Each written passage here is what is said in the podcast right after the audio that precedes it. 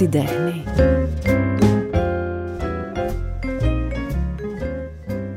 Η περίπτωση αυτού του καλεσμένου είναι διαφορετική από τις άλλες. Είναι μια ιδιάζουσα περίπτωση.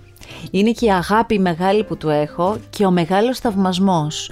Γιατί τον Πέτρο Κουμπλή το γνωρίζω χρόνια, είμαστε συνάδελφοι, είναι ραδιοφωνικός παραγωγός με υπέροχη πορεία στο ραδιόφωνο, με απίστευτα λόγια στο μικρόφωνο, με χρειά φωνής που θες να ακούσεις κι άλλο και ευτυχώς είναι σε καθημερινές ζώνες οπότε ακούς κι άλλο. Ε, είναι ένας δημοσιογράφος εξαιρετικός, έχει στήσει και έχει παρουσιάσει εκπομπές στην τηλεόραση. Είναι ένας συγγραφέας, είναι ένας α, συγγραφέας θεατρικών έργων επίσης και έχει και μία τρέλα με τα ταξίδια από την οποία τρέλα σήμερα θα πιαστούμε για να κάνουμε κάτι εντελώς διαφορετικό. Είναι καλός ο πρόλογος ή να τον ξαναπώ Πέτρο; Ε, Τώρα, εγώ ντρέπομαι, έχω κοκκινήσει, φαίνεται πουθενά αυτό. Φαίνεται, φαίνεται γιατί έχουμε και κάμερες. Ναι. ναι, φαίνεται τελικά. Κοίτα, ε, ας πω, ζηλεύω πάρα πολύ τις εισαγωγέ σου κάθε φορά ε, που κάνεις σε πολύ σημαντικές προσωπικότητες. Είναι η αλήθεια. Έλεγα από μέσα μου, είχα ένα κρυφόνηρο για μένα θα κάνει μια τέτοια εισαγωγή. θα κάνει. Ε, και έκανε. Τι να σου πω, σε ευχαριστώ πάρα πολύ. Όμως όλα αυτά που είπα και επειδή το γνωρίζεις καλά, έχουμε πει πολλά, έχουμε πιει καφέδες, έχουμε... είναι στο φιλικό μου περιβάλλον ο Πέτρος. Ε, τα εννοώ. Είσαι εγωιτευτική περίπτωση ανθρώπου και αυτό που έχεις και σε κάνει και ξεχωρίζεις είναι και αυτό για το οποίο συναντιόμαστε επί της ουσίας συνδυαστικά με τα ταξίδια. Ξέρεις να λες ωραίες ιστορίες. Ναι, ε, δεν ξέρω αν λέω ωραίες ιστορίες. Πάντως λέω ιστορίες και θυμάμαι τον εαυτό μου πάντοτε να λέει ιστορίες. Ε, λέμε ως ιδιότητα, θα μπορούσε να πει κάποιος ότι είμαι storyteller. Εγώ πώς το κρατάω τώρα αυτό; Μ' αρέσει επειδή είμαι μοναχοπέδι ε, από πολύ μικρή ηλικία να φτιάχνω ένα δικό μου φανταστικό κόσμο. Πάντα ξέρω το μοναχοπέδι λειτουργεί έτσι, η φαντασία. Κάτι ξέρω, είμαι. Έτσι ακριβώς το φαντασιακό. μέσα, ε... μέσα στο δωμάτιο, μέσα, κλεισμένο, κάτι κάνει. Γιατί και να είσαι κοινωνικός άνθρωπος, ως μοναχοπέδι πάντοτε θα έχεις στιγμές που θα είσαι μόνος σου. Ε, Είναι δεδομένο. Επομένως, αρχίζεις και εμπιστεύεσαι σιγά σιγά περισσότερο το φαντασιακό σου. Αυτό λοιπόν δημιουργεί ιστορίες. Ιστορίες που σιγά σιγά με τα χρόνια μπορούν να βρουν διέξοδο, καλλιτεχνική διέξοδο.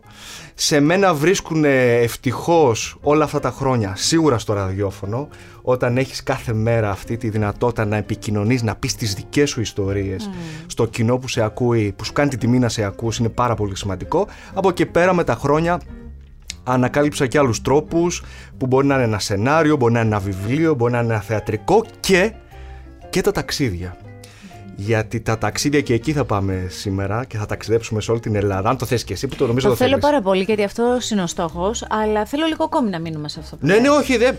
γιατί ναι.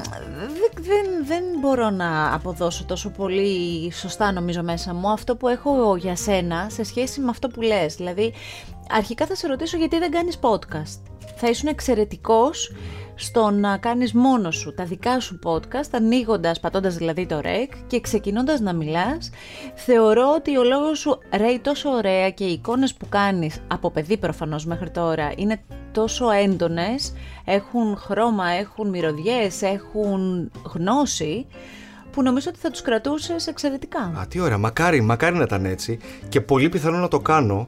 Απλώς σκέψου, όταν έχεις μια καθημερινή εκπομπή στο ραδιόφωνο, δίνεις πάρα πολύ ενέργεια εκεί.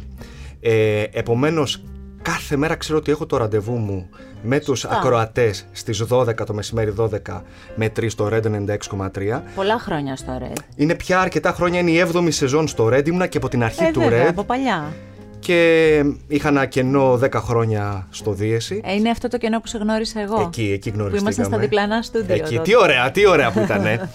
και σκέψε, εσύ το ξέρεις πάρα πολύ καλά, όταν έχεις το ραντεβού σου, όπω έχεις και εσύ εδώ το ραντεβού ναι, με τους δικούς ναι, σου ναι. ακροατές, εμένα η σκέψη μου όλη την ημέρα και σας το λέω και το εννοώ, δεν είναι υπερβολικό. Προετοιμάζω την εκπομπή μου όλη την ημέρα. Ναι, ναι, ναι. Ακόμα και την ώρα που κοιμάμαι, ξέρω ότι υπάρχουν πράγματα ναι, ναι, τα οποία θα απαντηθούν όταν θα ξυπνήσω το πρωί με τον καφέ. Πέτρο, νιώθεις πιο πολύ δημοσιογράφος ή καλλιτέχνης; Κοίταξε, ε, νιώθω και τα δύο και άλλα 1500 πράγματα συγχρόνως.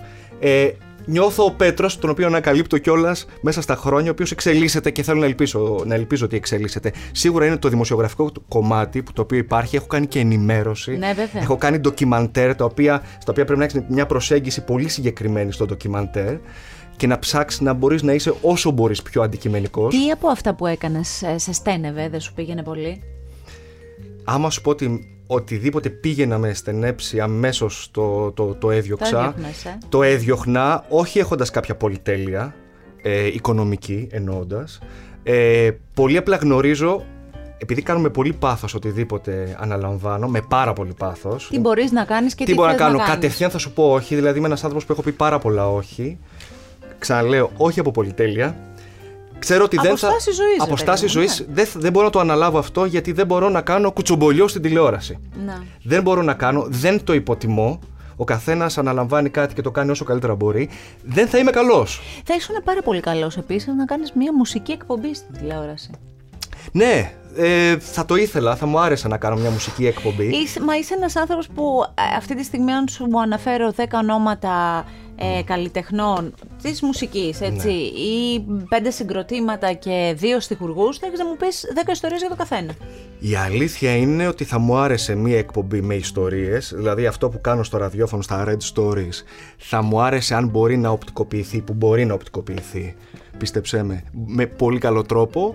Ε, αυτό θα με διέφερε. Ε, βέβαια. Η προσέγγιση μπορεί να είναι και ως ντοκιμαντέρ, αλλά μπορεί να Σαν είναι και μουσικά μια... ντοκιμαντέρ, εγώ Σαν αυτό- μουσικά αυτό θα ντοκιμαντέρ. έβλεπα. Ε, μπο- θα μπορούσε να γίνει κάτι τέτοιο. Ε, αν η τηλεόραση το επιτρέπει όπως είναι τώρα η τηλεόραση, ναι.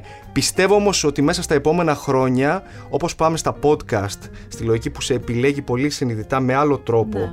ε, ο ακροατής σου, έτσι και πολύ σύντομα στην τηλεόραση και στην ελληνική παραγωγή, θα μπορεί να υπάρχει αυτό ακριβώς και να Μακάρι. κάνουμε Μα κάτι πιο γενικά δημιουργικό. το, και το on demand έχει αρχίσει και μπαίνει στη ζωή μας έτσι πιο ενεργά. Και να σου πω και κάτι. Εσύ είσαι ένα πολύ καλό παράδειγμα. Κυρίες και κύριοι, ε, προσέξτε με λίγο. Ε, θέλω να το πω πραγματικά. Η Γιώτα και αυτό που ακούτε αυτή τη στιγμή, όχι εμένα, όλη αυτή η σειρά εκπομπών που κάνει η Γιώτα, αποδεικνύει πώς μπορεί να συμβαδίσει και το κομμάτι το ποσοτικό, δηλαδή σκίζει εδώ η κοπέλα αυτή, σκίζει στα charts, στα... βαράει νούμερα πάρα πολλά, ναι, οκ, αλλά συμβαδίζει, θα το πω εγώ, άφησε με, επιτρέψέ μου σε παρακαλώ πολύ Γιώτα, συμβαδίζει με την ποιότητα. Και εδώ έρχεται αυτό που καμιά φορά λένε, ε, αυτά θέλει ο κόσμος, για μερικά Αυτό άλλα. είναι, δεν, είναι- δεν ισχύει. Και εγώ απο- απαντώ, όχι με έπαρση, αλλά το πιστεύω πια. Ε, όχι, δεν θέλει αυτά ο κόσμος. Αυτά μπορείτε εσείς να δώσετε στον κόσμο. Σε κάποιους. Επομένως, αν κάποιος προσπαθήσει με πάρα πολύ πάθος, με μια συγκρότηση, με μια προσωπικότητα όπως εσύ και άλλοι συνάδελφοί μας να δώσουν κάτι καλό, κοίταξε να δεις πώς το κοινό αμέσως θα το χειροκροτήσει, θα το στηρίξει με αγάπη. Αυτό. Μέχρι εκεί. Εντάξει, θα κρατήσω από αυτό λοιπόν, ε, σε ευχαριστώ πάρα πολύ, αλλά θα κρατήσω αυτό το ότι νομίζω ότι περνάμε σε μια άλλη φάση πια όλοι μας και νομίζω ότι έχει, υπάρχει χώρος και για το ποιοτικό και για να αναδειχτεί η τέχνη, διάφορες μορφές τέχνης και τώρα που το λέω, εκτός από τη μουσική που το ξέρω ότι, εκτός από το γεγονός ότι διαβάζεις, εκτός από αυτά που γνωρίζω, τι είναι, ποια άλλη μορφή τέχνης είναι πολύ κοντά σου, σου αρέσει πολύ; Ποια άλλη μορφή τέχνης; Ε, το περπάτημα είναι το να περπατάω και να κοιτάζω αριστερά και δεξιά. Στις καραντίνες έγινε μεγάλη μορφή τέχνης αυτό. Λοιπόν, είμαι ένας άνθρωπος, θα σου πω τώρα, δεν είναι τέχνη, αλλά θα πάμε πάλι έτσι μέσα στη ζωή μας πώς πώς γεννιέται Ναι. τέχνη. Γιατί βλέπ, είμαστε μέσα σε ένα στούντιο και βλέπω και όργανα μουσικής. Είμαστε σε πολύ καλλιτεχνικό χώρο. Τι άλλη επιλογή θα κάνεις εσύ; Και βλέπω και κάτι μουσικούς εκπληκτικούς Ναι, είναι ακριβώ το απέναντι Summit, εδώ. στούντιο που γράφουμε εδώ. Λοιπόν, ε, το να περπατάς και να αδειάζει το μυαλό σου ή να γεμίζει από ερεθίσματα πολύ ωραία που δεν τα περιμένεις. Το να ανακαλύπτεις την πόλη σου, τη γειτονιά σου, μια άγνωστη γειτονιά που βρέθηκε τυχαία, ε, είτε σε ένα πιο μακρινό ταξίδι, είτε σε ένα κοντινό ταξίδι, αυτομάτως για μένα αυτό είναι μια μορφή τέχνης, η πιο εύκολη, η πιο προσεγγίσιμη, ε, αυτή που δεν μπορείς να φανταστείς, αλλά τελικά μπορεί να σου δώσει πάρα πολλά. Ε, δεν το λέω για να το πω ποιητικά, αλλά γενικότερα ε, μ, μ' αρέσει πάρα πολύ γιατί αμέσως σε γεμίζει με εικόνες που έρχεσαι και τις προσαρμόζεις και στη δική σου φαντασία και ξαφνικά δημιουργείς τις ωραίες ιστορίες σου. Άρα λοιπόν να κάτι πολύ ωραίο και πολύ έτσι συνθετικό μπορεί να λειτουργήσει έτσι. Κάπως έτσι λειτουργήσες όταν ξεκίνησες το Μένουμε Ελλάδα. Ε, μ, να Είναι η σου- εκπομπή της κρατικής τηλεόρασης που επί της ουσίας μας έβαλε σε μια άλλη ματιά ταξιδιού. Νεανική, ωραία, κάτι άλλο. Ε, το Μένουμε Ελλάδα είμαι πολύ περήφανος που το, που το έκανα για δύο σεζόν καθημερινή εκπομπή στην ΕΡΤ, η μακροβιότερη Βέβαια. εκπομπή ταξιδιωτική στην ελληνική τηλεόραση. Πόσα χρόνια πήγαινε. Πήγε Πέτρο; συνολικά νομίζω 11 χρόνια. 11 χρόνια τα δύο τα παρουσίαζα εγώ. Πιο Ναι. πριν ήταν ο Γιώργος ο, ο Αμυράς, ο, Ο οποίος Αμυράς. έστησε ουσιαστικά την, ε, την εκπομπή αυτή. Αλλά είχα τη χαρά να έχω εκπληκτικούς συνεργάτες. Φανταστικά παιδιά που γίνανε και φίλοι μου Στην φίλοι- πορεία. στην πορεία. Και Ο ένα- συνεργάτες, ε, και συνεργάτες που- μέχρι ναι. σήμερα στο We Love Μπράβο. to Travel. Ο Χάρης ο Πορέτσης ο- έγινε κουμπάρος μου και όλα τέτοια πράγματα που είναι Ναι. πολύ σημαντικά γιατί βλέπεις ξαφνικά το ταξίδι και μία εκπομπή πώς Ενώνει τους ανθρώπους. τους ενώνει, τους φέρνει κοντά και μ, χαίρομαι πάρα πολύ γι' αυτό. Κοίταξε, εγώ ταξίδευα από την αρχή της καριέρας μου κάνοντας τα ντοκιμαντέρ, κάνοντας πολλά οδηπορικά. Ε, μ, παράλληλα με τις μουσικές, με οτιδήποτε άλλο έκανα, πάντοτε ταξίδευα. Οπότε για τους ανθρώπους του χώρου, ο Πέτρος ήταν συγχρόνων κάποιος που ταξιδεύει.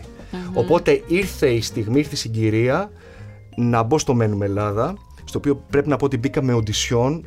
Είμαι από τους ανθρώπους που μπήκα στη δημόσια τηλεόραση με οντισιόν. Έγινε ακρόαση κανονικά για να μπω. Κι εγώ. Και εσύ; Κι εγώ βέβαια και με μεγάλο άγχος γιατί είχα πάει κάπου που έπρεπε τότε να κάνω την πολιτιστική εκπομπή και είχε και πολύ κόσμο ακόμη που καθόμουν στη σειρά.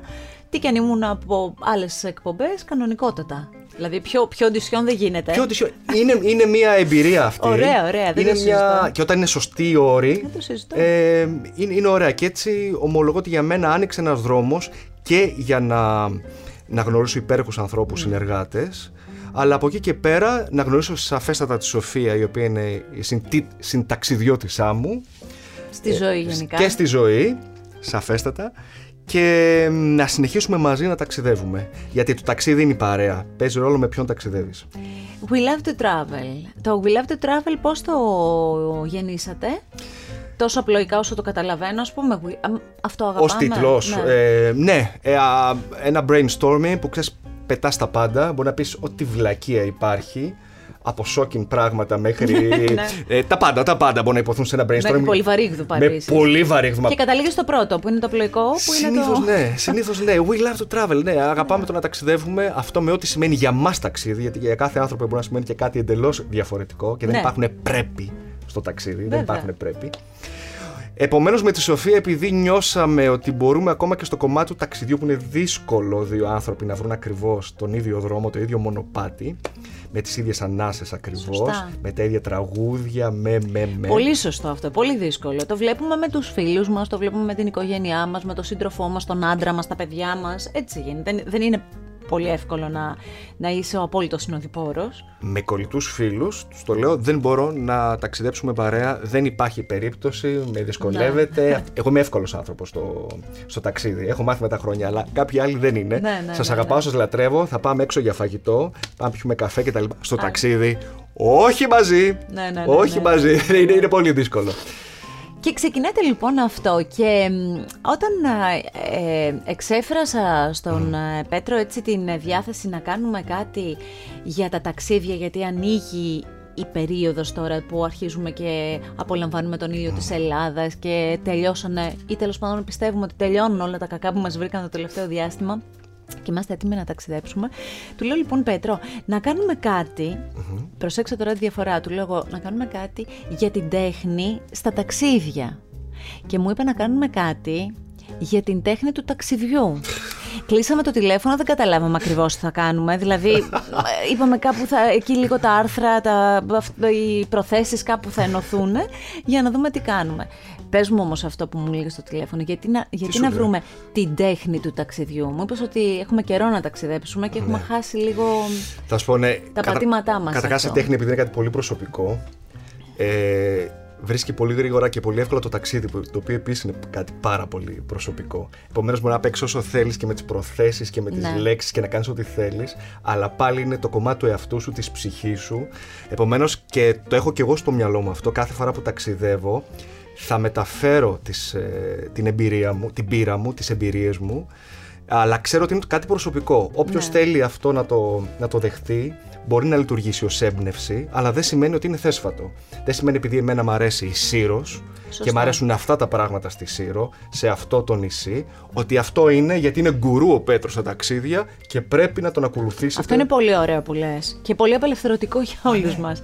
Από την άλλη, ε, ε, σκεπτόμενη αυτή την εκπομπή, αυτό το σημερινό podcast, ε, νομίζω ότι είναι ωραίο κάποιοι άνθρωποι που τους βλέπεις πώς λειτουργούν, τι επιλογές κάνουν, τι μουσική ακούν, τι... Τους, τους, λίγο τους, ε, τους έχεις μυρίσει και έχεις καταλάβει.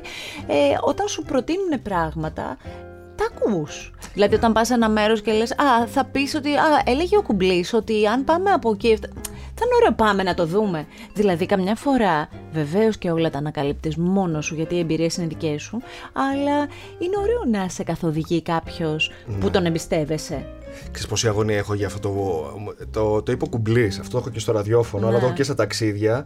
Ή, τώρα το ο Πέτρος και η Σοφία το είπαν γι' αυτό και το πρότειναν. Απ' την άλλη, κάναμε το εξής, αποφασίσαμε το εξής με τη Σοφία για τα ταξίδια. Να λέμε την αλήθεια μας ακριβώς όπως είναι. Ε, μπορεί να αποτελέσει έμπνευση αυτό για κάποιον. Για το ταξίδι είναι έμπνευση. Είναι έμπνευση. Αν κάτι σου πει, κάτι λάμψει μέσα σου από αυτό που θα σου Εσύ προτείνω. Εσύ τα ταξίδια τα κάνεις από... Δηλαδή, από κάτι έχεις εμπνευστεί και πας και να το τσεκάρεις; Ή έχεις μια λίστα και λες τώρα θέλω να κάνω αυτό, αυτό, αυτό, δεν έχω πάει εκεί ή θέλω να πάω... Λίστα δεν κάνω ούτε στο σούπερ μάρκετ. Okay. Σε τίποτα. Λίστα είναι πάρα πολύ δύσκολο να, να κάνω. ε, εξαιρετικά δύσκολο. Ε, προσπαθώ να κάνω καμιά φορά στο, στο χάος των σκέψεών μου όταν να γράψω κάτι, ένα βιβλίο, ένα σενάριο. Τώρα έγραψα ένα σενάριο. Έκανα μια λίστα λίγο ένα σχεδιάγραμμα πώς να, να οδηγηθεί λίγο η δράση, τέτοια πράγματα, αλλά γενικότερα δεν το κάνω αυτό το πράγμα. Λειτουργώ με μία πληροφορία που θα μου γεννήσει ένα συνέστημα. Κάτι θα μου γεμίσει την ψυχή μου ότι λες εκεί κάτι να υπάρχει ενδιαφέρον. Φυσικά αυτό μετά έρχομαι και το, το συνδυάζω με το πρακτικό κομμάτι. Μπορώ να λείψω για να πάω εκεί μακριά, στη Λέρο, που θέλω να σας μιλήσω για τη Λέρο, ξέρω εγώ, που είναι ένα υπέροχο νησί. Μπορώ να λείψω τρει-τέσσερι μέρες μου βγαίνει το πρόγραμμα. Μπαίνει και το πρακτικό. Ναι, Σαφέστατα μπαίνει εννοείται, έτσι, γιατί εννοείται. έχουμε υποχρεώσει, έχουμε εκπομπή στο ραδιόφωνο και όχι μόνο. Αλλά υπάρχει πάντοτε ένα έναυσμα, κάτι.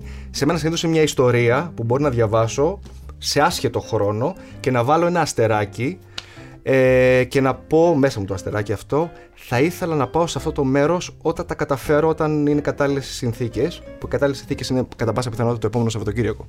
Α, τέλεια. Κάπως έτσι γίνεται. ναι, γιατί τότε αφήνεις. Ναι, ναι. Όταν πεις ότι. Ναι, ναι, το ξεχνάς. Όταν οριμάσουν οι συνθήκες, όταν οι συνθήκες. Αν το αφήνεις αυτό το πράγμα, δεν γίνεται.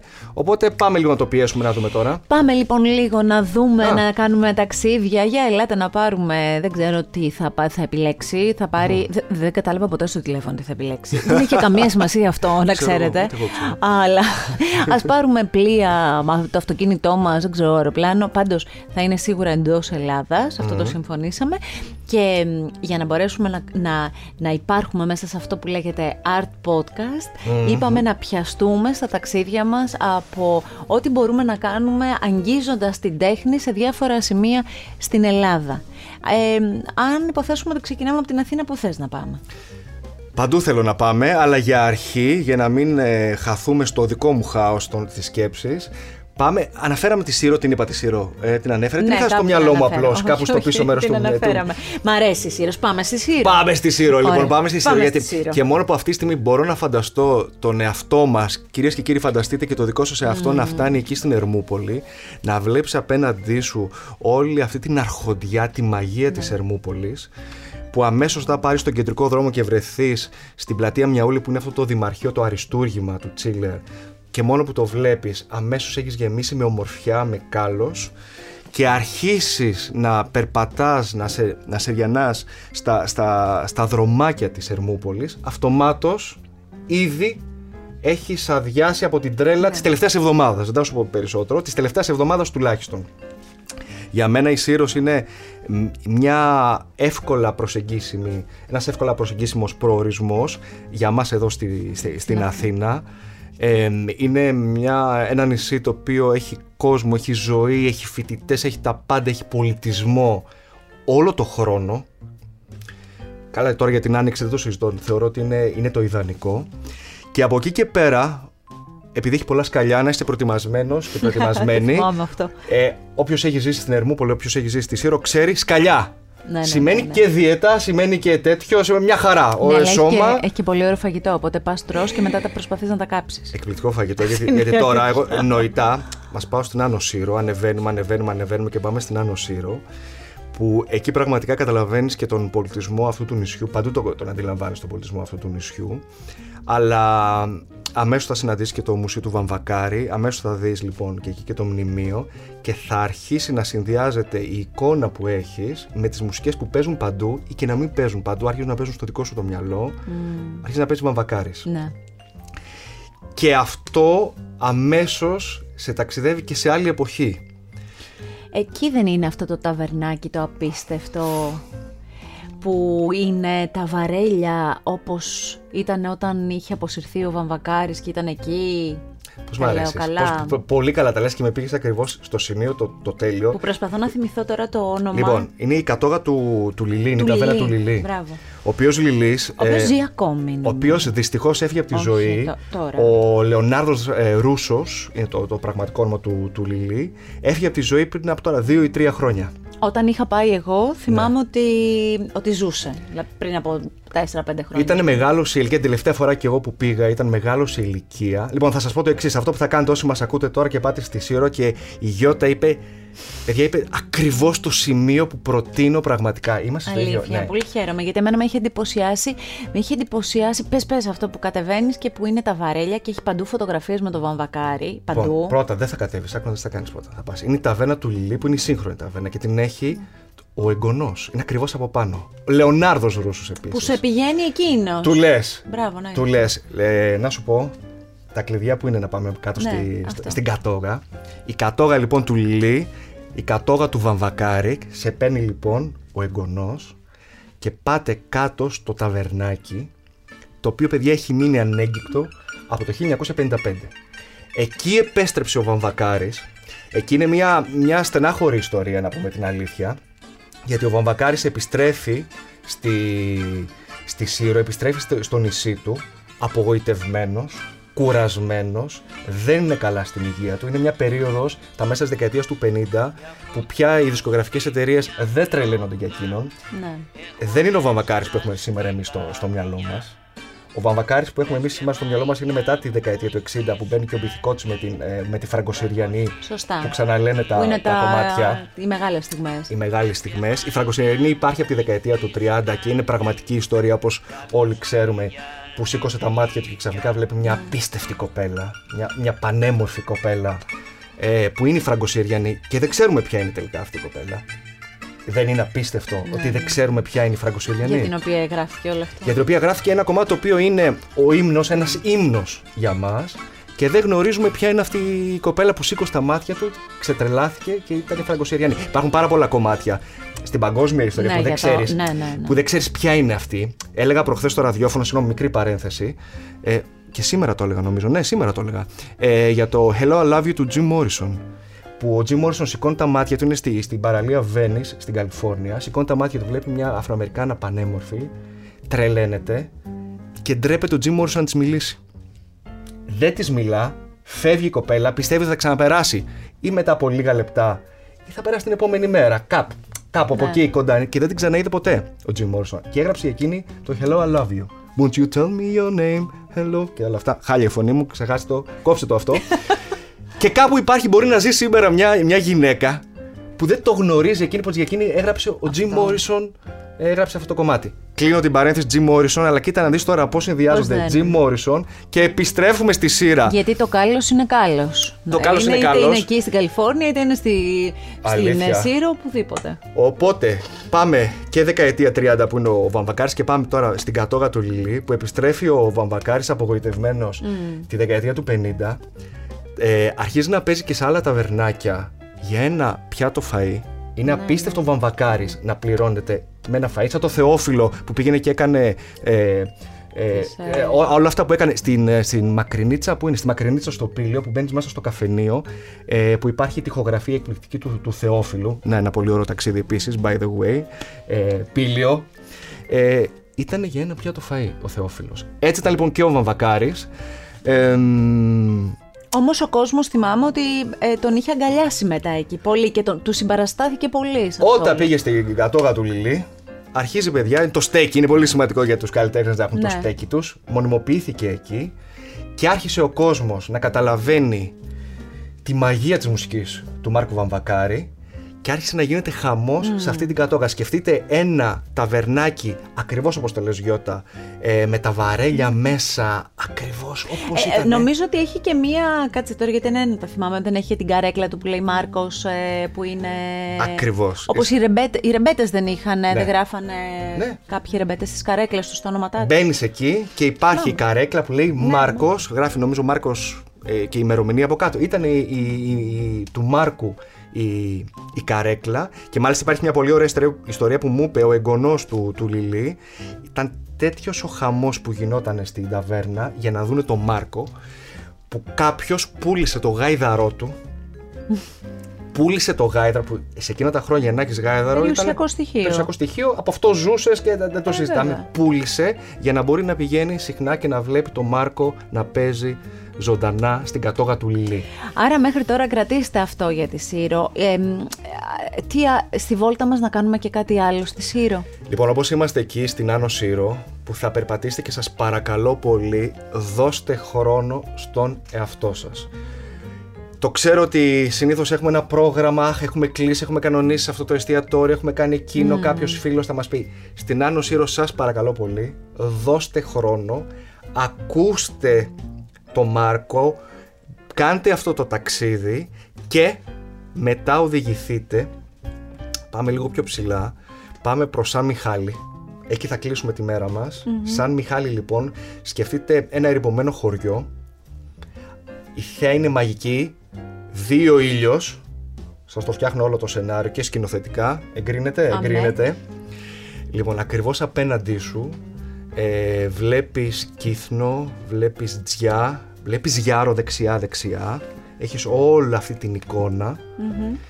Και, μ, και κλείνεις τη μέρα σε ένα εκπληκτικό ταβερνάκι που υπάρχει εκεί με σαν Μιχάλη Τυρί γιατί έρχεται και η γαστρονομία στον πολιτισμό Βέβαια. βεβαίως που είναι πάρα πολύ σημαντική Εννοείται. το κομμάτι γαστρονομία που πάντοτε το ψάχνουμε στα, στα δικά μας τα ταξίδια η γαστρονομία θα σου πει πάρα πολλά για τους ανθρώπους θα σου πει πάρα πολλά για τον ίδιο τον τόπο για την ιστορία, τον πολιτισμό αυτομάτως αρχίζει και εκεί και σου αποκαλύπτεται για άλλη μια φορά ο τόπος.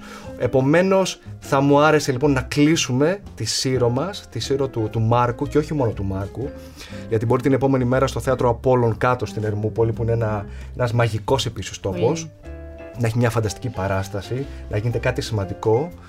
Ε, μ, δεν είναι μικρογραφία ε, της σκάλα του Μιλάνου, θα πρέπει να πούμε, γιατί πολύ συχνά το λένε λένε. όλοι, βέβαια, ναι. Δεν είναι μικρογραφία, δεν υποτιμά αυτό το θέατρο Απόλλων, αλλά όταν φτιάχτηκε υπήρχαν ε, τέσσερα διαφορετικά θέατρα της Ευρώπης, τα οποία ήταν πρότυπο. Ένα από αυτά είναι η σκάλα του Μιλάνου Και πήραν και πήραν στοιχεία. Μπαίνεις μέσα εκεί, έχει και πάρα πολύ ωραίο tour να κάνεις, αν θέλεις, αν είσαι ταξιδιώτης. Δεν, χρειάζεται- δεν έχει πάρα πολύ χρόνο, δεν χρειάζεται πάρα πολύ. Και μπαίνεις μέσα. Το υπέροχο θα είναι να δεις μια παράσταση που κάνουν. Να μείνουμε στο Αιγαίο, θέλεις να αλλάξουμε, θέλεις να φύγουμε από το Αιγαίο, θα πάμε κάπου. Λοιπόν, ανέφερα πριν και αυτό το θυμάμαι σίγουρα. Παιδιά, σας κουράζω πάρα πολύ που πηγαίνω από το ένα Α, θέμα μας στο άλλο, αρέσει από τη μία πάρα ιστορία πολύ. στην άλλη, σίγουρα. Και μόνο που δεν έχουμε να προλάβουμε καράβια και να αγχωθούμε. Όχι, Μας αρέσει κανένα πάρα άγχος, πολύ. κανένα άγχος, σας παρακαλώ πολύ. Για πες. Λοιπόν, ε, αυτό θυμάμαι ότι το ανέφερα τώρα στην αρχή της εκπομπής. Είναι ένα νησί για το οποίο πάντα θέλω να μιλάω. Δεν έχω καταγωγή από εκεί, δεν έχω κάποια άλλη σύνδεση συναισθηματική. Εκτός από το ότι το ανακάλυψα εκεί ήμουνα γύρω στα 19-20. Είναι η Λέρος. Κυρίες και κύριοι προσέξτε αυτό το νησί Σε τώρα. ακούω με μεγάλη προσοχή, δεν έχω πάει και θέλω να πάω. Αν έχει πάει κάποιος που μας ακούει κάποια Θα γράφουνε τώρα, Καταλαβαίνει ακριβώς τι λέω για τη μαγεία αυτού του νησιού Όποιος δεν έχει πάει Πραγματικά ανακαλύψτε το ε, Η δική μας η γενιά ε, Τη Λέρο λίγο την είχε υποτιμήσει Λανθασμένη γιατί αυτά ήταν τα μηνύματα Από τις αρνητικές εικόνες που είχαμε τη δεκαετία του, του 80 Φτάνω λοιπόν εγώ απρόσμενα στο νησί πριν από πολλά χρόνια. Όχι και τόσα πολλά, 19-20 τώρα. Προς, ε, πόσο ήτανε, ναι, μικρό είμαι ακόμα. Λοιπόν, φτάνω λοιπόν στο νησί, αλλού θα πηγαίναμε, αλλά φτάνουμε στη, στη Λέρο και ξαφνικά θα πρέπει να σας πω αποκαλύπτει ένας ολόκληρος κόσμος μπροστά μου, ένας κόσμος τέχνης, αρχιτεκτονικής. Όποιοι είναι αρχιτέκτονες θα πρέπει να πάνε στο Λακί και να ξετρελαθούν και θα, θα, θα, θα μιλήσω για το Λακί, για, τη, για το λιμάνι αυτό τη, της Λέρου. Η Λέρος είναι, όλοι θυμόμαστε την ταινία Τα κανόνια του Ναβαρόνε, δεκαετία του 60, Γκρέγκορι Πεκ, Άντωνι Κουίν, έτσι, Νίβεν, τεράστια επιτυχία του Hollywood, Hollywood μια από τις σημαντικότερες ταινίες ever. Ναβαρόν ουσιαστικά είναι Λέρος. Δεν την ονομάζουν Λέρο στη, στην ταινία, αλλά είναι εμπνευσμένη όλη η ιστορία με τα κανόνια του, να, του Ναβαρόνε από τη μάχη στη Λέρο το 1943. Η Λέρος ήταν βάση των Ιταλών. Ο ναύσταθμος των Ιταλών γιατί είναι στρατηγικό το σημείο της, της, της Λέρου, του νησιού. Και μάλιστα το Λακί, που είναι και η πρωτεύουσα, είναι ε, πάρα πολύ σημαντικό σε, σε στρατηγικό σημείο. Νομίζω ο μεγαλύτερος κόλπος φυσικός, ε, κάτι, κάτι τέτοιο, μην πω κάτι που είναι ανακριβές, αλλά κάτι πολύ σε στρατηγικό σημείο. Και εκεί φτιάξαν λοιπόν οι Ιταλοί τη βάση τους. Ε, και φέραν αρχιτέκτονες τη δεκαετία του 30 και στήσανε μια ολόκληρη πολιτεία από την αρχή. Όλο το λακί δεν έχει σχέση με κυκλάδες, με δωδεκάνησα, με με με. Πραγματικά μπείτε ή γκουγκλάρετε τώρα. Όσο να δείτε ακούτε, μπορείς να το κάνεις αυτό, όσο ακούς, ε, Πώς μια στρατιωτική βάση, εκεί θα δεις ρασιοναλισμό, θα δεις art θα δεις διάφορα τέτοια έρχονται μέχρι σήμερα στη Λέρο φοιτητές αρχιτεκτονικής για να δουν το λακί. Και να το μελετήσουν. Είναι κάτι πάρα πολύ ιδιαίτερο, κάτι μοναδικό και νομίζω ότι πραγματικά θα έπρεπε, ήδη το κάνουν ε, οι ντόπιοι, να ουσιαστικά να προμοτάρουν το νησί γιατί είναι το ιδανικό για ιστορικό τουρισμό. Είναι Είναι εκπληκτική περίπτωση. Ε, βάζοντας ίσως και μπροστά τον Αβαρόνε, αν θέλεις, γιατί ναι, είναι κάτι, είναι κοινός τόπος αυτό σε, σε, παγκόσμιο επίπεδο. Και θα σα πρέπει να σα πω και κάτι άλλο. Η Λέρος είναι κάτω σκαμμένη ολόκληρη με σύραγγε. Γιατί ήταν στρατιωτική βάση. Και εκεί στη Λέρο έχω συναντήσει Γιώτα ένα από, τα, ένα από τα ωραιότερα μουσεία που έχω δει στην Ελλάδα και ίσως και σε όλο τον κόσμο. Κατεβαίνεις, είναι κάτω τα υπόγεια, τα καταφύγια των Ιταλών όλο το δίκτυο, το υπόγειο, το πολεμικό και εκεί έχουν φτιάξει πολεμικό μουσείο. Αυτό δεν το γνώριζα καθόλου. Δηλαδή δεν, ε, δεν το Μπαίνεις ξαφνικά στα καταφύγια, μπαίνεις και όλο αυτό το, το, το υπόγειο που υπάρχει. Επίσης έχουν κάνει φανταστικές εγκαταστάσεις ηχητικές και νιώθεις ότι βομβαρδίζεται το νησί. Υπάρχει όλο αυτό το πράγμα. Δεν ταιριάζει τώρα, να πω την αλήθεια, με αυτό που ζούμε το φοβιστικό, αλλά σε βοηθά πάρα πολύ να δεις τις εποχές, να δεις τη σκληρότητα του πολέμου, να δεις πώς σε ένα νησί που είναι τόσο κοντά μας και δεν το γνωρίζουμε τι συνέβαινε γιατί ε, ουσιαστικά μετά έγινε, δέχτηκαν επίθεση οι Ιταλοί όταν συνδικολόγησε η Ιταλία με τους συμμαχους και πήγαν και οι Βρετανοί δεχτήκαν την επίθεση της Γερμανίας και τους βομβάρδισαν οι Γερμανοί. Επομένως, έπρεπε να υπερασπιστούν τη Λέρο, έπρεπε να υπερασπιστούν το νησί. Και όλα αυτά υπάρχουν σε ένα εκπληκτικό μουσείο. Ε, μπράβο στους ανθρώπους εκεί, είναι και ευγενέστατοι όλοι τους πάρα πολύ σωστά δομημένο όλο ως εμπειρία του να βρεθείς εκεί. Ε, σας το λέω οπωσδήποτε, δείτε το ε, στη Λέρο Πολεμικό Λέρος, Μουσείο. λοιπόν προορισμός. Μου αρέσει πάρα πολύ όλο αυτό και επειδή είναι και ένα μέρος που δεν έχω πάει, πολύ μου άρεσε ας πούμε για τη Λέρο, πολύ πολύ, θα τα κρατήσω αυτά, θα τα μελετήσω.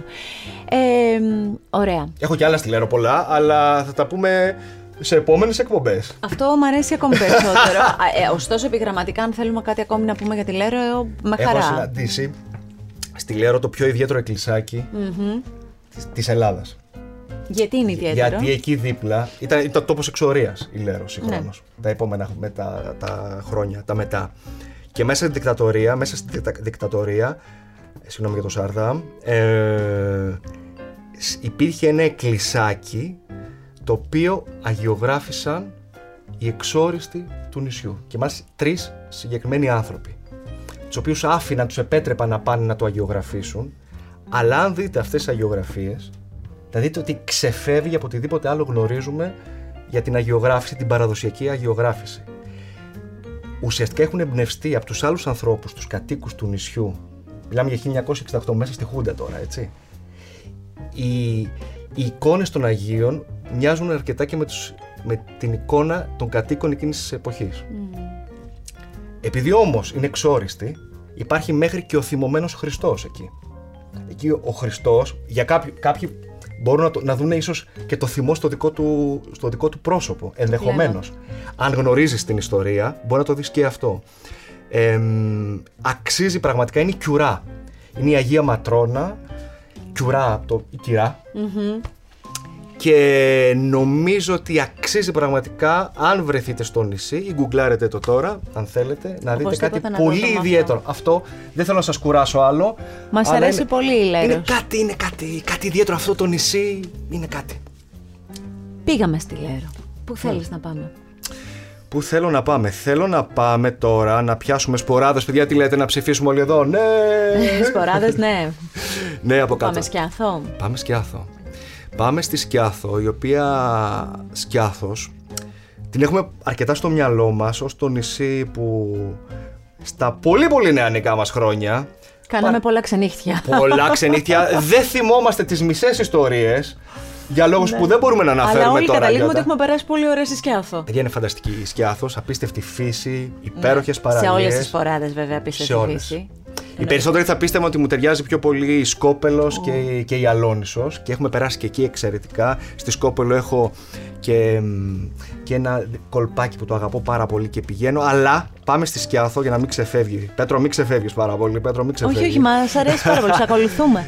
Λοιπόν, υπάρχει ένα νησάκι όπως βγαίνεις από τη Σκιάθο από το λιμάνι. Υπάρχει ένα νησάκι εκπληκτικό. Τσουγκριάς ή Τσουγκριά.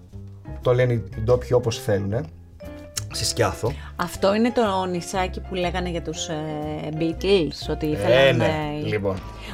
Εγώ αυτό που θυμάμαι από αυτό είναι ότι, βέβαια δεν ξέρω αν λεγόταν έτσι αν είναι αυτό, αλλά για να το λες εσύ είναι αυτό. Ε, θυμάμαι ότι υπήρχε η, η φήμη ότι όταν είχαν έρθει οι Beatles που τους είχε φέρει νομίζω ο, ο, ο Μάρδας. Magic. Ε, Alex Magic Μάρδας αυτός λοιπόν. Θυμάμαι ότι ε, είχαν μείνει κάπου που θέλανε έτσι να ζήσουν την ελληνική φύση και το, το να είμαστε κοντά. Νομίζω υπάρχουν και φωτογραφίες. Πόσο, πόσο διαβασμένη είσαι; Όχι, δεν ξέρω Πώς για πολλά. Αυτό το ξέρω, ας πούμε. Αυτό το γνωρίζω. Και ότι υπήρχε η φήμη ότι οι Beatles θέλανε να. Βέβαια δεν ξέρω γιατί έμεινε ως φήμη και δεν έγινε πραγματικότητα, αλλά μέχρι εκεί. Λοιπόν, είναι αυτό το νησάκι όπως βγαίνεις από, από το, λιμάνι στη Σκόπελο, το οποίο είναι φανταστικό, έχει τρεις παραλίες. Είναι, παιδιά, ένα τροπικό νησί. Είναι εκπληκτικό για να κάνεις τον μπάνιο σου. Στη Σκόπελο ή στη Σκιάθο. Σκιάθο. Σε Σκιάθο. Ναι, ναι, ναι. Σε Σκιάθο. Okay. Σε Σκιάθο, ναι. Ωραία. Δίπλα είναι και ο Σκόπελος. Σωστά, γι' αυτό Λοιπόν, στη Σκιάθο όπως βγαίνει, ναι. λοιπόν. Και πώς έχει η ιστορία με τους Beatles; Προσέξτε, βάζω ένα τίτλο. Το νησί των Beatles στην Ελλάδα που θα γινόταν η βάση των Beatles. Θα, θα έμεναν όλοι οι Beatles, έλεγαν τότε, για πάντα εκεί. Θα γινόταν η καινούργια τους πατρίδα. Mm, και δεν έγινε. Λοιπόν, να δούμε. Δεν ξέρω ακριβώς. Μισό λεπτό να, δούμε, να, το, να το πιάσουμε όλο το νήμα. Κάτσε να δούμε. Λοιπόν, σκέψου. Είμαστε 1900.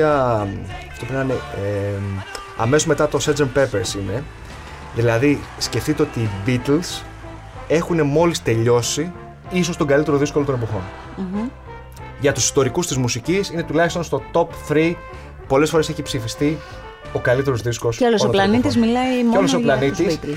Όμως η πίεση προς αυτά τα τέσσερα παιδιά είναι απίστευτη. Είναι αφόρητη. Δεν αντέχει ένας άνθρωπος να είναι τόσο διάσημος και όλοι να σε πιέζουν, όλοι να θέλουν κάτι από σένα. Τι κάνουν λοιπόν οι Beatles, λένε θα ξεφύγουμε. Πού να πάμε, θα πάμε στην Ελλάδα. Γιατί είναι φίλος ο Μάρδας, ναι. πολύ σημαντική προσωπικότητα, άνθρωπος ο οποίος ήταν δίπλα στους Beatles πραγματικα Πάμε στην Ελλάδα και πάμε στην Ελλάδα ενδεχομένως να αγοράσουμε ένα νησί. Γιατί εμείς θέλουμε να ξεφύγουμε από όλους, θέλουμε να ξεφύγουμε από τα media των 60s. Φαντάσου να ζούσαν σήμερα τι, τι πίεση θα υπήρχε με τα social media. Φαντάσου οι άνθρωποι. Πραγματικά. Ήθελα να ξεφύγω. Και πάμε να βρούμε ένα νησί για μας, να στήσουμε εκεί τα σπίτια μας, να ζούμε και οι τέσσερις, να φέρουμε και τις γυναίκες μας, τις συντρόφους μας, τα παιδιά μας, όποιον θέλουμε εμείς, τους συνεργάτες μας, και αυτή να γίνει η βάση των Beatles. Και τους λέει, ο Μάρτα, ελάτε Ελλάδα να κάνουμε τις βόλτες μας, να κάνουμε την κουραζιέρα μας και ενδεχομένως να σας δείξω κάποια νησιά ναι. που να σας αρέσουν. Υπάρχει η φήμη ότι έγινε ειδικό deal τότε με την ελληνική κυβέρνηση, με τις αρχές να μην τους ψάξουν και πάρα πολύ στο αεροδρόμιο γιατί είχαν φέρει και πράγματα απαγορευμένα μαζί τους οι Beatles. Μάλιστα. Sex, drugs and rock and roll. Ήταν η εποχή. Κυρίε και κύριοι, δεν φταίμε εμείς. Ήταν η ζωή τους. Ήταν η ζωή τους αυτή. Με αντάλλαγμα να μην έρθουν οικόγνητο, αλλά να βγάλουν κάποιες φωτογραφίες και να τριγυρίσουν στην Ελλάδα, Α. διαφημίζοντας την Ελλάδα. Γι' αυτό έχουμε φωτογραφίες από τότε. Γι' αυτό και υπάρχουν και φωτογραφίες με τους Beatles να φτάνουν εδώ στο αεροδρόμιο, να είναι στην Αθήνα. Υπάρχουν φωτογραφίες στην Αράχοβα. Γιατί κάνανε μάλλον αυτό το deal. Το deal, ναι. Και έρχονται λοιπόν και αρχίζουν και κάνουν τις κουραζιέρες τους. Κατά πάσα πιθανότητα δεν μπορούμε να πούμε 100%. Το νησί που ήθελαν να αγοράσουν είναι αυτό το νησί. Μμ. Όπως βγαίνεις από τη Σκιάθα από το λιμάνι, Τσουγκριάς ή Τσουγκριά. Μμμ. Οι ίδιοι λένε, αλλιώς το είχαν ονομάσει μεταξύ τους, αλλά δεν θα πάρουμε τη μετρητής ακριβώς πώς το έλεγαν, Ναι, ναι. γιατί η κατάσταση ενδεχομένως πάνω στο σκάφος δεν ήταν η πιο νυφάλια του κόσμου, ξαναλέμε. Αφού δεν είχαν γίνει και οι έλεγχοι. Θέλω να είμαι σαφής σε αυτό. Κατά πάσα πιθανότητα αυτό ήταν το νησί. Είπανε ναι, μας αρέσει, το θέλουμε, εδώ είμαστε. Πού σκάλωσε το πράγμα, ή σκάλωσε κάπου γραφειοκρατικά, ή αυτό που συνέβαινε με τους Beatles, που ενθουσιαζόντουσαν πάρα πολύ σε, με μία ιδέα, που έλεγαν πού να κάνουμε τη φωτογράφηση του, του καινούριου άλμπουμ, στο Everest. Να ανέβουμε, να ανέβουμε στην κορυφή. Ναι, πάμε, πάμε. Την επόμενη μέρα έρχονταν μια άλλη ιδέα, οπότε αφήναν πάρα πολύ εύκολα ιδέες. Ενδεχομένως λοιπόν μία δυσκολία γραφειοκρατική, κάτι να συνέβαινε, Να τους πήγε στην επόμενη ιδέα. να τους πήγε στην επόμενη ιδέα και ποτέ να μην έγινε αυτό. Έτσι κι αλλιώς ξέρουμε ότι ακολούθησαν και το Mystery Tour και το, ε, και το White Album μετά. Δεν άρχισαν πάρα πολύ να έρθουν τα προβλήματα και σιγά σιγά οι Ναι. Beatles να, να χωρίσουν. Δεν είναι πολλά τα χρόνια μετά. Ωραία. Ε, Όμως στη Σκιάθο δεν είναι. Δεν ξέρω αν είναι πολύ κοινότυπο που το λέω, αλλά δεν πάβει να είναι μεγάλη προσωπικότητα. Εγώ θυμάμαι παιδάκι που με πήγανε στο σπίτι του Παπαδιαμάντη. Α, ναι. Ε, καλά, όταν λέμε σκιάθος δεν το συζητάμε. Ναι, δηλαδή. Και το θυμάμαι. Να σου πω τι θυμάμαι αυτό.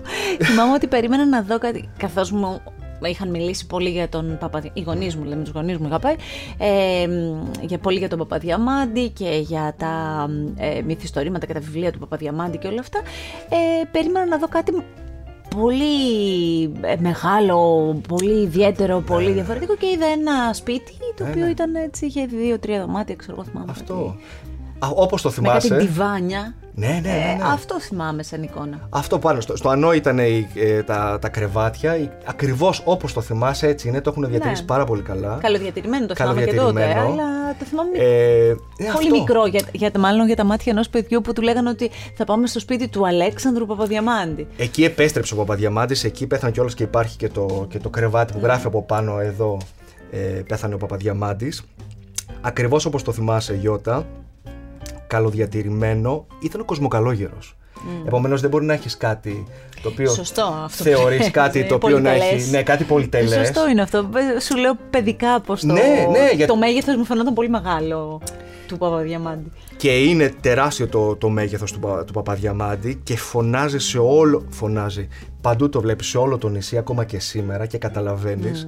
Ε, επομένως, αν πάτε στη Σκιάθο, ναι, πηγαίνετε στο σπίτι του Παπαδιαμάντη, είναι εκεί κεντρικά, και πολύ κεντρικά. Ένα-δύο ευρώ είναι το εισιτήριο και πραγματικά έχουν κάνει πολύ ωραία δουλειά και θα μπεις και θα καταλάβεις και πέντε πράγματα, θα σε βοηθήσει.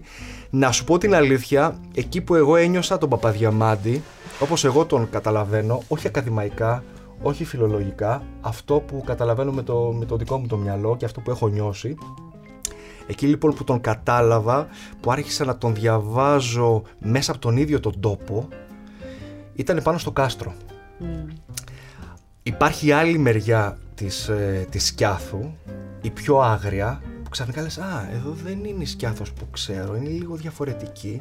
Πας λοιπόν στο κάστρο, σε αυτή την ε, έρημη ε, πολιτεία, εμ, την άγρια, με αυτή την τραχύτητα του τόπου ξαφνικά αλλάζει το κομμάτι και λες «Α, εδώ τώρα αρχίζω και διαβάζω τις λέξεις, τα νοήματα, Ναι. όλα αυτά που περιγράφει ο Παπαδιαμάντης. Λίγο να έχεις προετοιμαστεί, να έχεις διαβάσει δύο πράγματα, ξαφνικά θα αρχίσουν όλα να σου μιλανε και να λες Παπαδιαμάντης εδώ αυτό, αυτό, αυτό, αυτό, αυτό, ναι αυτό εννοούσε, αυτό περιγράφει, αυτό περιγράφει τελικά Ναι, ναι. για, για τον αυτό. καταλαβαίνεις με κάποιο Το, τρόπο. τον καταλαβαίνεις όσο μπορείς να το καταλάβεις σήμερα που μιλάμε 2022 Ε, βέβαια. σε ένα πολύ ωραίο στούντιο και που κουβεντιάζουν δύο φίλοι. Αυτό, όσο μπορούμε να καταλάβουμε. Λοιπόν, πήγαμε και στη Σκιάθο. Πού να πάμε τώρα, να συνεχίσουμε λίγο να ταξιδέψουμε. πού να, πού να, να μείνουμε σε ταξιδέψουμε. νησιά ή θα πάμε υπηρετικά; Λοιπόν, έχω αρκετά να σας πω, πολύ γρήγορα θα σας πω για city break πολιτισμού Σας παρακαλώ πολύ, ξέρω ότι μπορεί να είναι κοινός τόπος. Όμως, Θεσσαλονίκη. Γιατί λέω τη Θεσσαλονίκη, γιατί να αναφέρω τη Θεσσαλονίκη; Πόλη με 15 μνημεία πολιτιστικής κληρονομιάς της UNESCO. Καλά κάνεις τώρα και βάζεις τη Θεσσαλονίκη σε αυτό γιατί νομίζω ότι ε, έχει πολιτισμό η Θεσσαλονίκη και καμιά φορά κολλάμε στα, στα άλλα, στα πιο εύκολα και πολύ διασκεδαστικά που έχει η Θεσσαλονίκη και νομίζω ότι μπορούμε να γίνουμε και λίγο πιο έτσι, ουσιαστικοί, πώς να το πω, τουρίστες σε ένα μέρος που εμείς το έχουμε συνηθίσει, ταξιδιώτες καλύτερα, ναι. που το έχουμε συνηθίσει κάπως αλλιώς. Γι' αυτό και τον λέω όταν ψαχνόμαστε για city break, πηγαίνετε λοιπόν να δείτε τη Θεσσαλονίκη αλλιώς. Φυσικά θα φάμε φανταστικά, φυσικά, φυσικά τα πάντα και τα κλισέ μας και τα στερεότυπά μας, τα ερωτική πόλη, πέστε και αυτά. Δεν ναι, πειράζει. Ναι, ναι, ναι. Το ελεύθερο έχουμε όπως νιώθει ο καθένας. Σωστά. Ή και όχι. Και τα στερεότυπα και τα κλισέ πάντα έχουν κρύβουν και μια αλήθεια. Είναι, ε, είναι μια πραγματικότητα αυτή. Το κομμάτι του πολιτισμού είναι πολύ σημαντικό να, να ξεκινήσεις από κάτω από την πόλη και να φτάσεις στο Γεντή Κουλέ, να φτάσεις πάνω στο Επταπύργιο. Για μένα, και κοίταξε εκεί το ταξίδι πώς συναντά και τον πολιτισμό, αλλά ξαφνικά και την εμπειρία και τις ιστορίες. Ε, ο πατέρας μου μεγάλωσε εμένα στο Επταπύργιο. Και ξαφνικά όλο το κομμάτι αυτό του ταξιδιού μπλέκεται πάρα πολύ με το, με το κομμάτι της διήγησης που έχεις από τον πατέρα σου ή από τη γιαγιά σου, εμένα Σμυρνιά η γιαγιά η οποία ήρθε σε αυτές τις δύσκολες συνθήκες το 22 πήγανε στη Θεσσαλονίκη προσφυγιά. Ναι.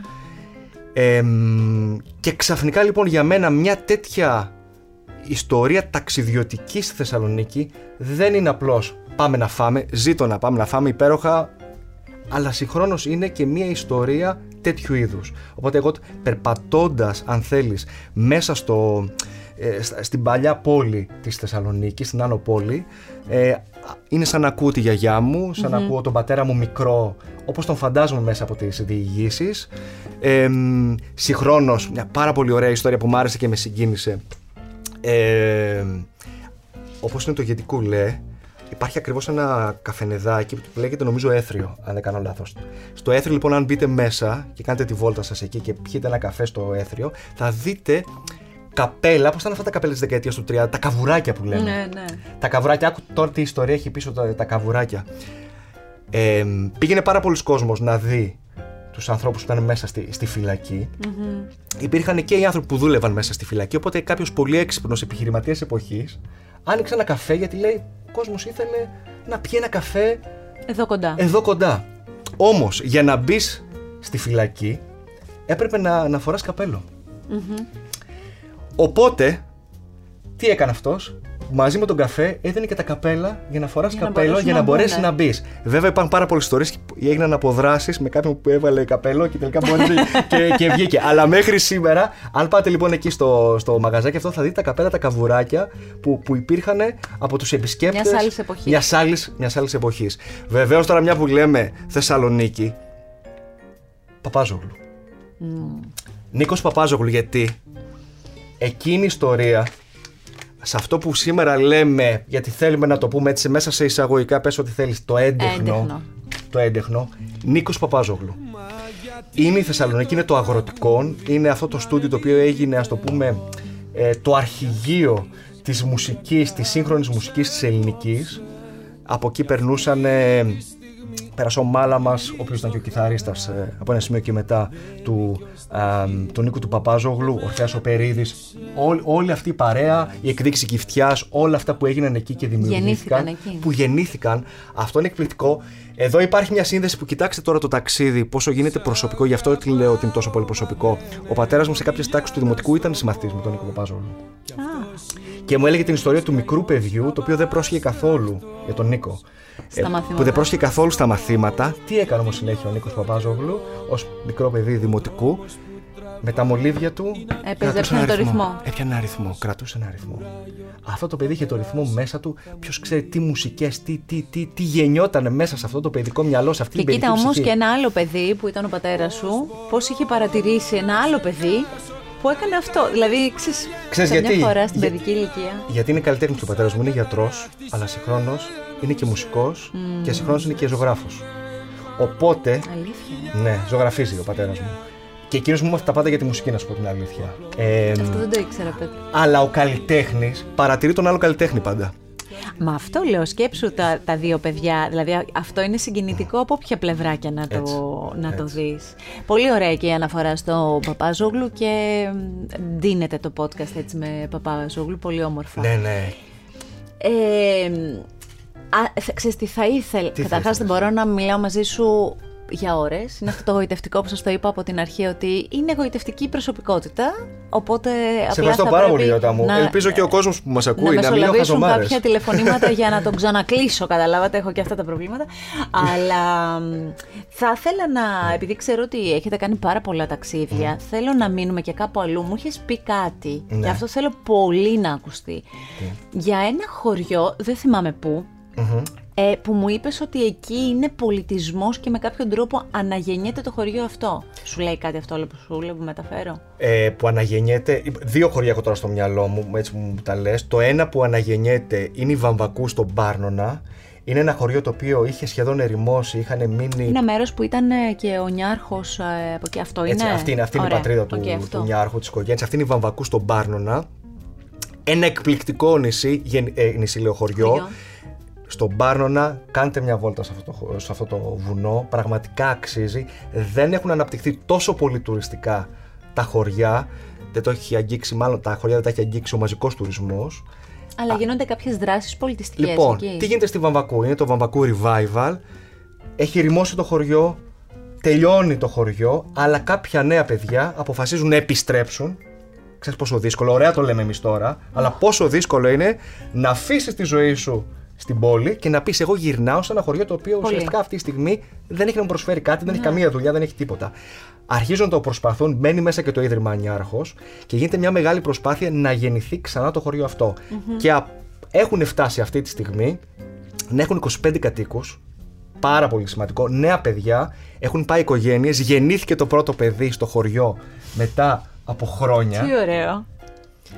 Ε, ανοίξανε, έχουν ένα ε, φανταστικό ε, καφέ και εστιατόριο. Έχουν φτιάξει και ένα ξενώνα, γιατί χρειάζεσαι δουλειά για να πας να ζήσεις στο χωριό. Και έχουν και ένα σχολείο, ακόμα όχι παιδιά, είναι πολύ πιτσερική τώρα που γεννήθηκε. Έχουν φτιάξει ένα πολύ ωραίο σχολείο. Αλλά το έχουν φτιάξει όμως, έτσι. Υπάρχει ένα εκπληκτικό Πολιτισμός. σχολείο. Πολιτισμός στο σχολείο. Είναι εκεί το σχολείο και περιμένει τα παιδιά. Το οποίο προσέχουν και πρέπει να σας πω ότι μέσα στο σχολείο αυτό, μέχρι να έρθουν τα παιδιά, γίνονται εκπληκτικές δράσεις πολιτισμού. Ψάξτε σας παρακαλώ πολύ Βαμβακού Revival. Βαμβακού Revival. Βαμβακού Revival. Είναι το χωριό η Βαμβακού. Ναι. Στον Πάρονα, στην Πελοπόννησο. Ωραία.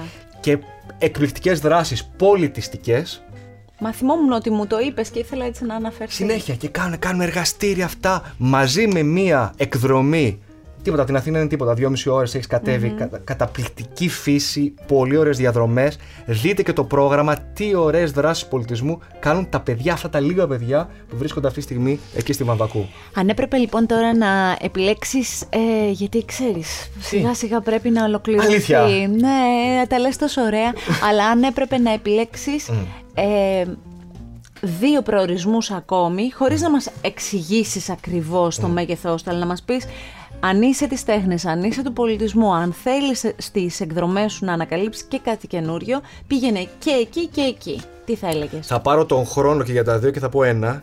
Γιατί θέλω να Ωραία. σα πω ένα. Ωραία. Γιατί θέλω να μιλήσω γι' αυτό, γιατί έμαθα ότι θα γίνει το φεστιβάλ αυτό. Για πες. Και θέλω, επειδή θα γίνει τον, α, τον Ιούλιο μετά από δύο χρόνια, αυτά τα δύσκολα χρόνια. Πάμε να το στηρίξουμε, να το Πάμε να το καταλάβουμε. στηρίξουμε γιατί είναι ένα χωριό που ανακάλυψα, δεν το ήξερα. Από, από το Μένουμε Ελλάδα ήρθε ένας υπέροχος άνθρωπος ο Θανάσης και μου λέει: Πέτρο, έχουμε ένα χωριό στη Βιωτία, λέγεται Κυριάκη, και κάνουμε ένα φεστιβάλ. Και μου λέει: Φέρνουμε το Θανάση τον Παπακοσταντίνου, φέρνουμε το Μάλαμα, φέρνουμε τον Αγγελάκα. Λατρεύω αυτό το χωριό, δεν έχω καμία σχέση με αυτό το χωριό. Το ανακάλυψα από το φίλο μου το, το Θανάση και από τον Νίκο που γίνανε φίλοι μου. Είναι ένας ορειβατικός σύλλογος. Τόσο απλό θα σας πω: Κοιτάξτε τι κάνει ένα χωριό. Ορειβατικός σύλλογος. Και λέει: Παιδιά, αγαπάμε τη μουσική πάρα πολύ. Αγαπάμε τον τόπο μας γιατί πάνω έχει το οροπέδιο της Αρβανίτσας. Ξαφνικά στα χίλια μέτρα, μέσα σε ένα περιβάλλον με έλατα, σε ένα αλπικό περιβάλλον, έχει μια ισιάδα απίστευτη. Αυτό είναι το οροπέδιο της Αρβανίτσας, είναι δίπλα στο χωριό, στο Κυριάκι. Ξαναλέω, μια μισή ώρα από την Αθήνα, έτσι. Και έρχονται αυτοί οι άνθρωποι του Ορειβατικού Συλλόγου και λέει: Εμείς θα φέρουμε τους καλύτερους, τους αγαπημένους μας και θα παίζουμε μουσική πάνω. Εδώ, ναι. Και είναι ένα χωριό το οποίο παντού όπου τριγυρνάς, στα καφενεία παντού ακούς να παίζει μάλα μας. Φανταστικό. Για μένα το έχω γράψει και, στο, και στα άρθρα μου στο We Love to Travel. Είναι ένα χωριό που έχει την κουλτούρα του κεράσματος. Δεν σε αφήνουν, σαν την Ήπειρο πάνω, σαν τη Μακεδονία, δεν σε αφήνουν, Ναι, ναι, ναι. δεν σε αφήνουν να πληρώσεις τίποτα. Γιατί είσαι καλεσμένος. Γιατί είσαι καλεσμένος.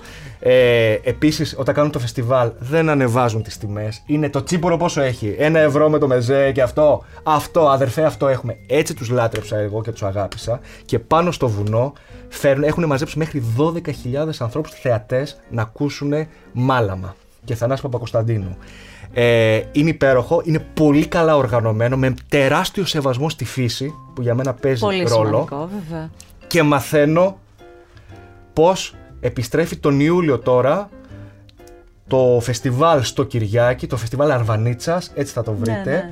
Και θέλω να το μοιραστώ και ως προορισμό, αλλά και ως μια πρόταση πολιτισμού, Πολιτισμού. στην ουσία, γιατί ένα χωριό αποφασίζει να συνεργαστεί όλοι οι κάτοικοι, τους βλέπεις. Ε, οι άνθρωποι που σκόβουν τα ειστήρια είναι η κυρία που είναι δίπλα και πριν σε εξυπηρέτησε στον μπακάλικο. Όνειρο. Είναι εξαιρετικό, είναι όνειρο. Τα φιλιά μου σε όλους εσάς εκεί στο Κυριάκι.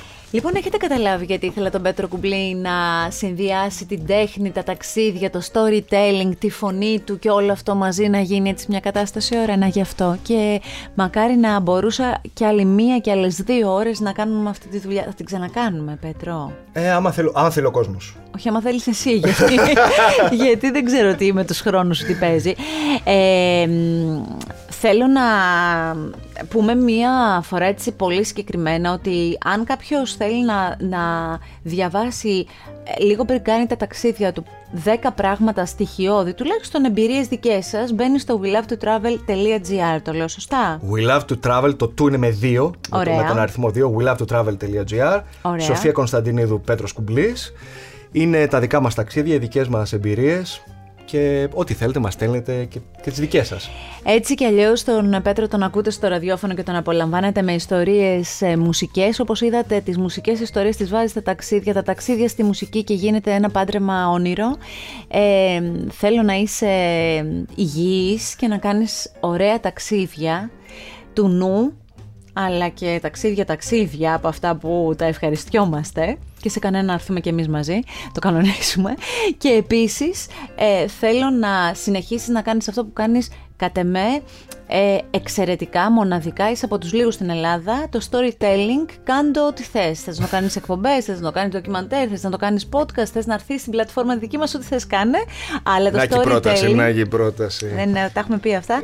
το storytelling όμως είναι εσύ και είναι πολύ εσύ και μου αρέσει πολύ. Δεν το λέω για να το πω. Ε, τιμή μου που, που σήμερα βρέθηκα εδώ ε, σε μια τέτοια προσπάθεια. Ε, είναι νομίζω η καλύτερη συνέντευξη που μου έχουν κάνει. ποτέ, Έλα, γιατί αλήθεια. δεν έχουμε πει πολλά πράγματα. Γιατί λέω η καλύτερη, γιατί πραγματικά νιώθω τόσο ωραία. Έτσι πρέπει να γίνεται, με τόσο ωραίο vibe.